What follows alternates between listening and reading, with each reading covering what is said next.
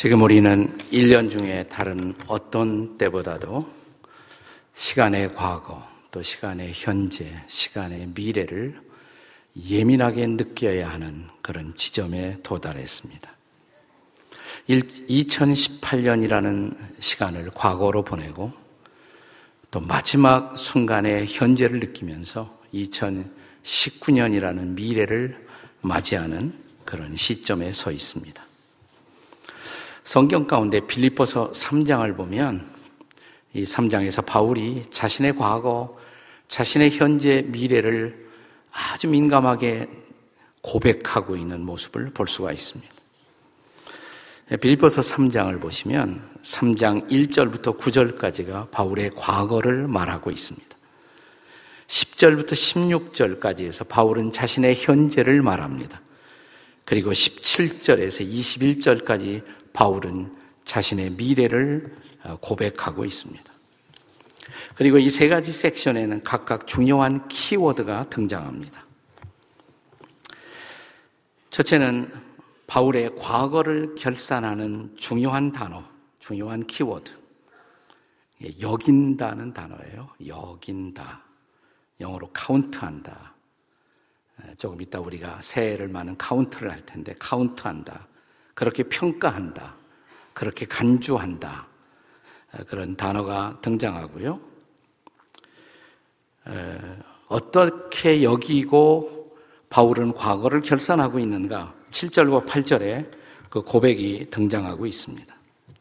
7절에 보시면 그러나 무엇이든지 내게 유익하던 것을 내가 그리스도를 위하여 다 해로 여길 뿐더러 8절에 또한 모든 것을 해로 여김은 내 주 그리스도 예수를 아는 지식이 가장 고상하기 때문이라 내가 그를 위하여 모든 것을 잃어버리고 배설물로 여김은 그리스도를 얻으려 함이라.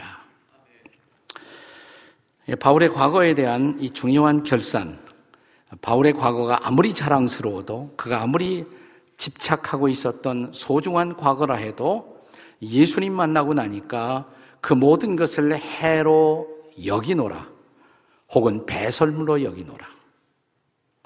바울의 과거는 아, 평범한 사람들을 뛰어넘는 대단한 과거였습니다.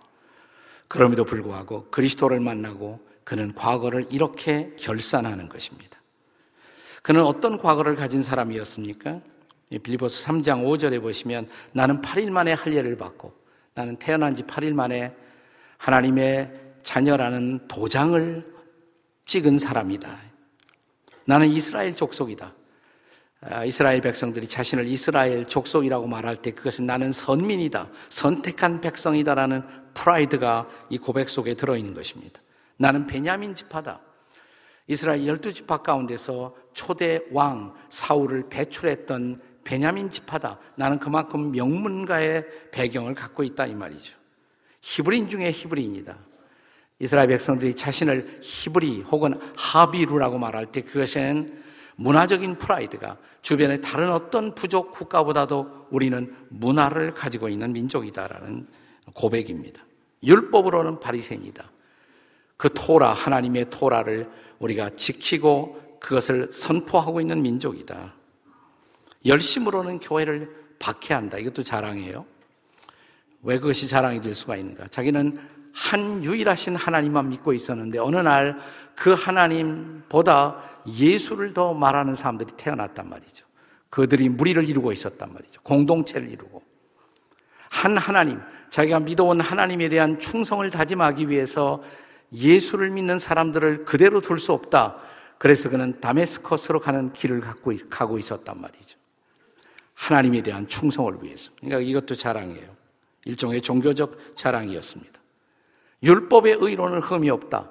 나는 율법에 비추어서 별로 흠이 없다. 이 대단한 도덕적인 프라이드가 있었단 말이죠. 예수 만나고 나니까 돌이켜 생각하니까 이 모든 것은 배설물에 지나지 않는다. 배설물로 여긴다. 이것들 속에 과거의 자랑 속에 묻어 있었던 허영, 이기심, 자신들의 자신의 깊은 죄악을 발견한 것이에요. 이것을 이제는 그리스도를 더 사랑하고 주님 앞에 나가는 일에 방해가 된다면 이 모든 것을 나는 배설물로 여기는 노라. 뿐만 아니라 그렇게 고백할 수 있었던 것은 예수님을 만나 죄 사함을 받았을 뿐만 아니라 그가 의롭다함을 얻을 수가 있었기 때문입니다. 여기 구절에 보시면 그 안에서 발견되려 함이니 내가 가진 의는 율법에서 난 것이 아니요 지금까지 내가 지키려고 노력했던 율법이 줄 수 없었던 의 근데 그리스도를 믿음으로 내가 의롭다함을 얻었단 말이죠. 죄 사함 받고 의롭다함을 얻었어요. 이걸 생각하니까 이 모든 과거는 배설물에 지나지 않는다. 배설물로 여기노라. 바울의 과거에 대한 결산이에요. 자, 이제 바울의 현재입니다. 우리 바울의 현재를 조명하는 중요한 단어는 달려간다라는 단어입니다. 달려간다.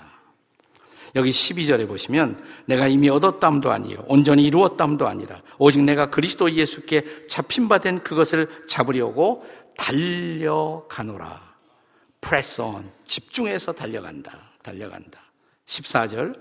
표대를 향하여 그리스도 예수 안에서 하나님이 위에서 부르신 부름의 상을 위하여 달려가노라. 표대가 생겼어요. 목표가 생겼어요. 그것은 나를 구원하신 그리스도를 닮아가는 인생입니다. 그래서 그 앞에 상급받을 인생으로 살아가는 것. 이것이 삶의 새로운 목표가 되었고 그 목표만을 위해서 자신의 현재는 달려가는 삶이다. 라고 고백한 것입니다. 달려간다.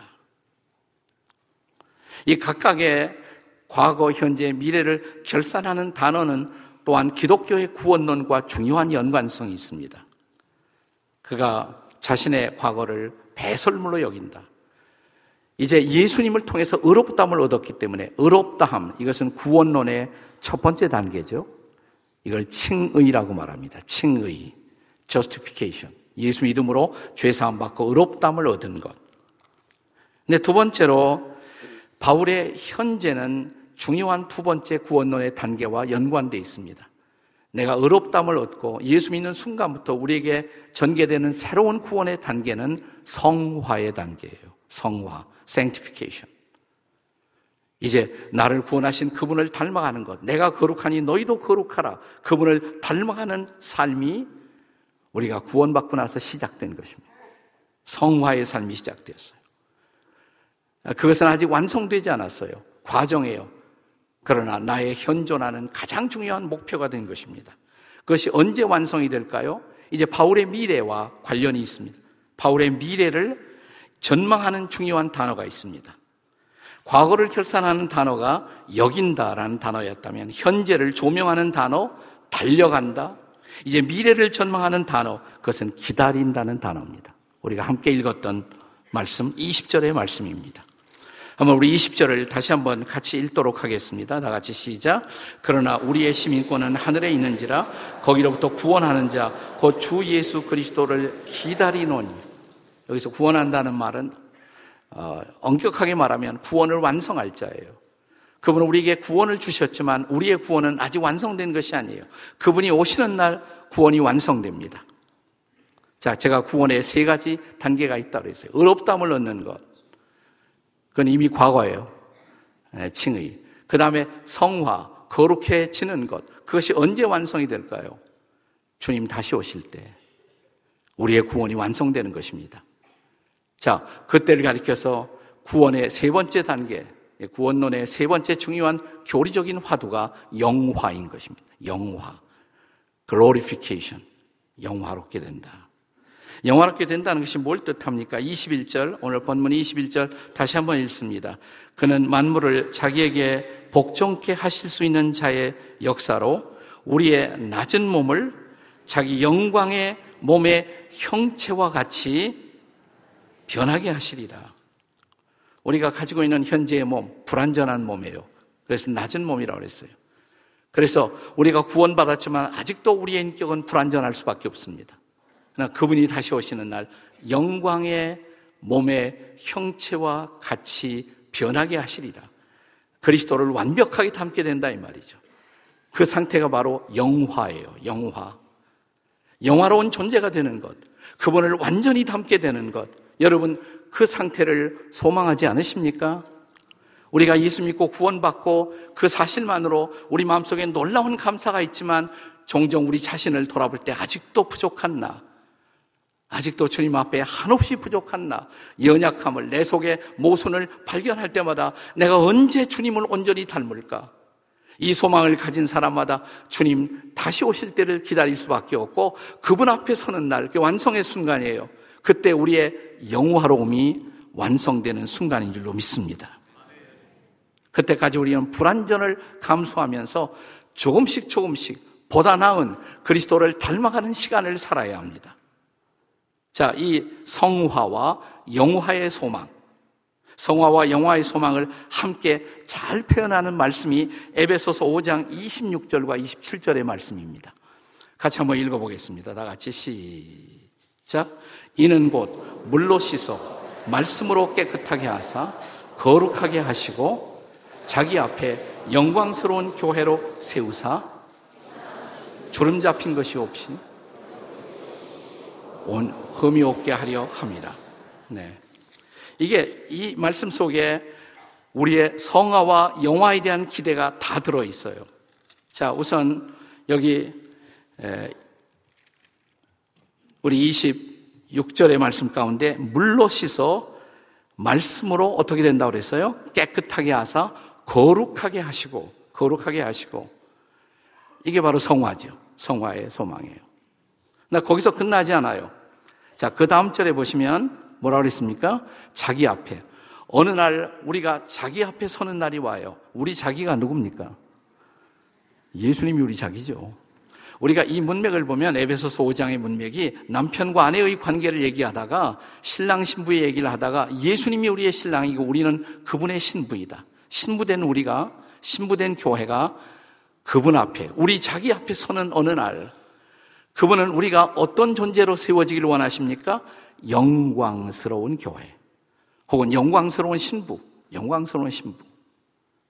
티나 주름 잡힌 것이 없이 지금은 우리가 티를 갖고 있어요. 구원받아도 주름 잡힘이 있어요. 구원받아도 우리 안에 이런 흠들이 존재하고 있는 것입니다. 언제 이것이 다 없어지고 온전히 영화롭게 된다고요? 주님 앞에 우리가 서는 그날. 그것이 영화의 날인 것입니다. 영화가 완성되는 순간인 것입니다. 제가 좋아하는 예화 가운데 제가 수년 전에 미국 노스캐로라이나의 빌리그레암 기념 도서관을 방문한 적이 있어요. 금년 2월에 빌리그레암 목사님이 돌아가셨죠. 네. 근데 그 사모님은 2007년에 돌아가셨습니다. 제가 수년 전 그곳을 방문할 때 아직 빌리그레암 목사님은 살아계실 텐데요. 그 기념관 안에 그 사모님 무덤이 있어요. 저희가 딱 들어가니까 안내하는 분들이 아, 저희가 안내해드리죠. 그리고 직접 그 라이브러리 안으로 우리를 인도하는 것이 아니라 먼저 우리 빌리 목사님 사모님 무덤을 좀 보시죠. 들어가는 입구 오른편에 그 무덤이 있더라고요. 툼이 있어요. 근데 그 무덤 앞에 딱 서는 날 제가 굉장히 놀랐어요. 아주 특이한 그 무덤 앞에 비문이 있었습니다. 이렇게 생겼어요. 딱 보니까 우선 한문이 등장한단 말이죠. 의. 어, 왜 한문이 무덤에다가 빌리아 목사님 사모님이 왜 한문자를 사겨놨지? 의. 그리고 얼른 생각이 난 것이 아, 우리 빌그레암 사모님 루스 그레암의 그 아버지가 중국 선교사였어요. 그러니까 당연히 한자를 아셨겠죠. 근데 이 의자를 온 가족이 너무 좋아했다는 거예요. 왜냐하면 이 의는 양이라는 것이 위에 있고 아래가 나, 아잖아요. 나를 뜻하는 아. 그러니까 의는 기독교 말하는 의는 단순한 정의가 아니라 이것은 우린 다 하나님 앞에 죄인이지만 어린 양으로 오신 예수 그리스도를 믿음으로 의롭다함을 얻었단 말이죠. 나의 어린 양, 양 되신 그리스도, 그분이 나의 의라고. 그래서 이 단어를 너무너무 좋아하셔서 늘 프레임에다 집어넣고 집안에다가 이렇게 의자를 보고 계셨어요. 돌아가신 다음에 거기다 새겨놓은 거예요. 그 아래 루스 그레암 이름이 쓰여 있고 또 1920년 6월 10일부터 2007년 6월 14일까지 사셨다. 근데 거기서 끝나지 않고 아래 보니까 두 줄로 굉장히 재미있는 단어가 쓰여 있는 거예요. 우선 뭐라고 쓰였냐면 the end of construction. 공사의 끝 이렇게 쓰여 있어요. 공사의 끝. 그 다음에는 thank you for your patience. 인내해 주셔서 감사합니다. 저희를 안내하던 분이 이런 스토리를 얘기해 주었습니다. 이 빌리 목사님 네 분이 자기 고향 동네에서 운전을 하고 가다가 어느 날 한참 공사 중인 빌딩을 지나가셨대요. 대부분 우리도 공사 중인 빌딩을 지나다 보면 이런 간판이 쓰여 있잖아요. 공사 중 불편을 드려 대단히 죄송합니다. 근데 어느 날 똑같은 장소를 오다 보니까 공사가 끝난 거예요. 모든 것이 말끔하게 정리되어 있고 깨끗하게. 그리고 간판도 새로 바꾸어졌습니다. 거기에 쓰여 있는 말이 The end of construction. 공사의 끝. Thank you for your patience. 참아주셔서 감사합니다. 그걸 보더니 우리 사모님이 빌리 목사님을 여보, 야, 너무 좀 좋다. 내가 세상 당신보다 먼저 떠나면 내 무덤에 저거 꼭 새겨달라고. 그걸 새겼다는 거예요. 여러분, 저와 여러분도 아직 공사 중입니다. 아, 공사 중이라 우리가 피차 통행하면서 서로가 서로에게 불편함을, 상처를 주기도 하고 받기도 하고. 금년 한 해도 그런 일이 얼마나 많았어요. 옆에 있는 분에게 금년 한 해도 통행 중 불편을 드려 대단히 죄송합니다. 한번 옆에 분에게 한번 같이 해보세요. 시작. 금년 한 해도 통행에 불편을 드려 대단히 죄송합니다. 그러나 한 가지 더 하실 것이 있어요. 공사가 끝날 때까지 조금만 더 참아주세요. 자, 시작. 다시 한번. 공사가 끝날 때까지 조금만 더 참아주세요. 그렇습니다. 공사가 끝나는 날, 그게 바로 영화의 날이에요. 주님 다시 오실 때 우리가 주님 앞에 완성된 존재로 서는 것, 이것이 우리의 궁극적 소망인 것입니다. 여러분, 그날을 사모하지 않으세요? 그럼 우리가 뭘 해야 돼요? 다시 여기 에베소서 5장 26절을 다시 보시면 이는 곧 물로 씻어 말씀으로 깨끗하게 하사 거룩하게 하시고 우리가 거룩하게 단장되는 것이 무엇을 통해서 말씀으로 깨끗하게 하사. 그 다음에 27절에 자기 앞에 영광스러운 교회로, 신부로 우리를 세우사 티나 주름 잡힌 것이 없이. 여러분, 이런 비유를 한번 생각해 보십시오. 어떤 신랑이 결혼 날을 앞에 두고 자기 아내 될 신부에게 왕창 화장품을 보냈어요. 왜 이렇게 화장품을 보냈냐 하니까, 여보, 달리 생각하지 말고 나는 당신이 결혼식 그날에 정말 아름다운 모습으로 내 앞에 서는 모습을 보고 싶다고 그 화장품 보낸 거예요. 아마 아모레도 있고 소라수도 있고 뭐 에스틸로도도 있고 뭐 여러 가지 있었을 거예요. 네. 근데 웃지 말아야 할 장면을 왜 웃나? 자, 드디어 이제 결혼식 날 웨딩 마치가 울려 퍼지고 신랑이 서 있는데 신부가 들어와요. 근데 갑자기 장례가 술렁거리면서 사람들이 소리치기를 야 신부 예쁘다. 그 소리를 듣고 누가 제일 좋아할까요? 네? 신랑이 제일 좋아하죠. 신랑이. 신랑의 기대는 그거예요. 신랑 대신 우리 주님의 기대. 어느 날 주님 앞에 설 때 우리가 아름다운 신부로 정말 흠이나 티가 없는 그런 모습으로 주님 앞에 세워짐을 보는 것. 그래서 그날 그렇게 세워지라고 미리 우리에게 화장품을 보내셨어요. 그게 뭐라고? 말씀이라고요. 그러니까 정말 우리가 말씀을 얼마나 더 가까이 하느냐. 새로운 한 해, 그냥 그 한 해가 우리를 거룩하게 만드는 것이 아니라 말씀을 얼마나 더 가까이 하고 말씀 묵상과 함께 큐티와 함께 정말 날마다 말씀 앞에 자신을 드리려는 헌신 속에 내년 주님을 더 닮아갈 수 있다면 이게 우리의 소망이죠. 이게 우리의 놀라운 소망이에요.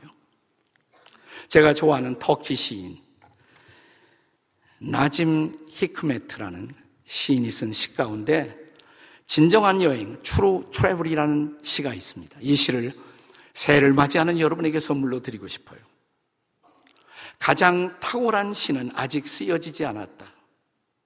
가장 아름다운 노래는 아직 불려지지 않았다. 가장 영광스러운 날은 아직 살지 않은 날이다. 가장 광막한 바다는 아직 항해되지 않았고, 가장 먼 여행은 아직 끝나지 않았다.